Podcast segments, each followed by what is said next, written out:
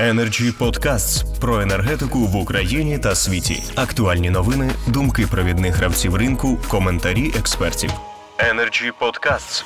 І першим запрошую до слова Івана Плачкова, голову Всеукраїнської енергетичної асамблеї. Добрый день всем, спасибо большое. Как я всегда, как бы меня э, на, на разогреве, на разогреве все время э, начинаю. Значит, ну, первое.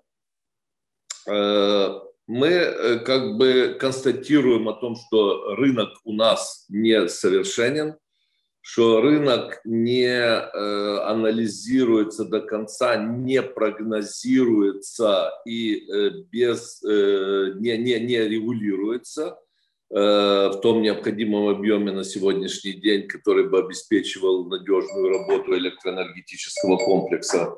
С одной стороны, с другой стороны, э, вот эта ситуация на праздничные дни, она э, имеет такой, на мой взгляд, и положительный момент какой, что действительно основной идеей рынка было формирование цен, прежде всего спрос потребления, спрос предложения – Э, и э, мы видели, что уровень потребления снизился, предложений было много, и цены, естественно, э, у нас упали. Для потребителя это позитив, и это как бы одно из целей, которую мы достигли, вводя рынок. Но мы не учли ту ситуацию, тот большой объем зеленой генерации, Э, которая, э, который пришлось ограничиваться, пришлось ограничивать, по моей информации, где-то до 60, если не до 70 процентов, но надо учитывать о том, что мы ее ограничили, но мы насчитываем э, и с последующей выплатой компенсации за недовыработку электроэнергии. Это первый момент. И э, второй момент о том, что эти цены, они настолько низкие, что они не покрывают, э, вот затраты не покрывают топливную э, составляющую.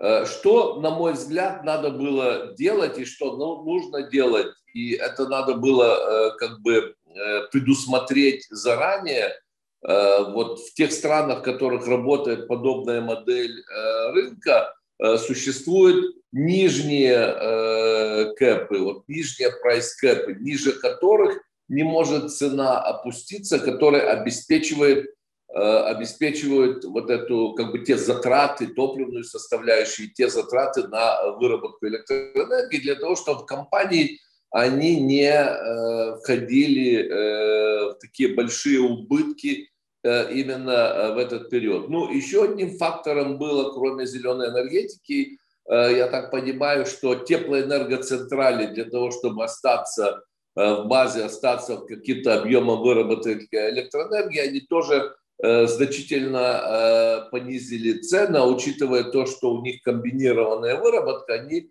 себе могут это позволить. Поэтому Э, я считаю, что надо э, вот эту ситуацию осмыслить, ее надо просчитать, надо э, и, и, и, и сделать, вот подумать о том, чтобы мы сделали нижние прайскепы, и в тех странах, где действительно такой большой объем зеленой генерации, такая практика существует. Но при этом нам надо дать возможность генерирующим компаниям, когда поднимется объем потребления, чтобы они могли заработать и скомпенсировать э, вот эти убытки и э, дать возможность и оборудование подготовить, и э, накопить достаточное топливо для прохождения как летнего периода, так и особенно осенне-зимнего максимума. Потому что вот на сегодняшний день на складах Э, где-то порядка 900 тысяч тонн угля, при том, что уже даже в прошлом году на этот момент было 2 миллиона 130. И это очень и очень э, угрожающая ситуация.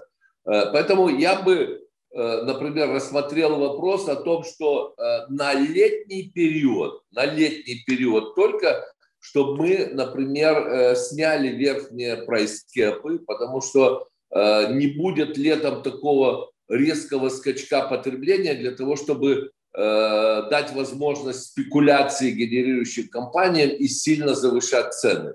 А потом уже ближе к зиме тоже проанализировать, посмотреть и, может быть, их поднять, поднять верхние прайскэпы, а там уже, если Э, система будет сбалансирована, если мы найдем там так называемую там баланс, гармонию э, вот, вот среди генерирующих компаний, уже в последующем можно отказаться и от э, верхних прайскэпов.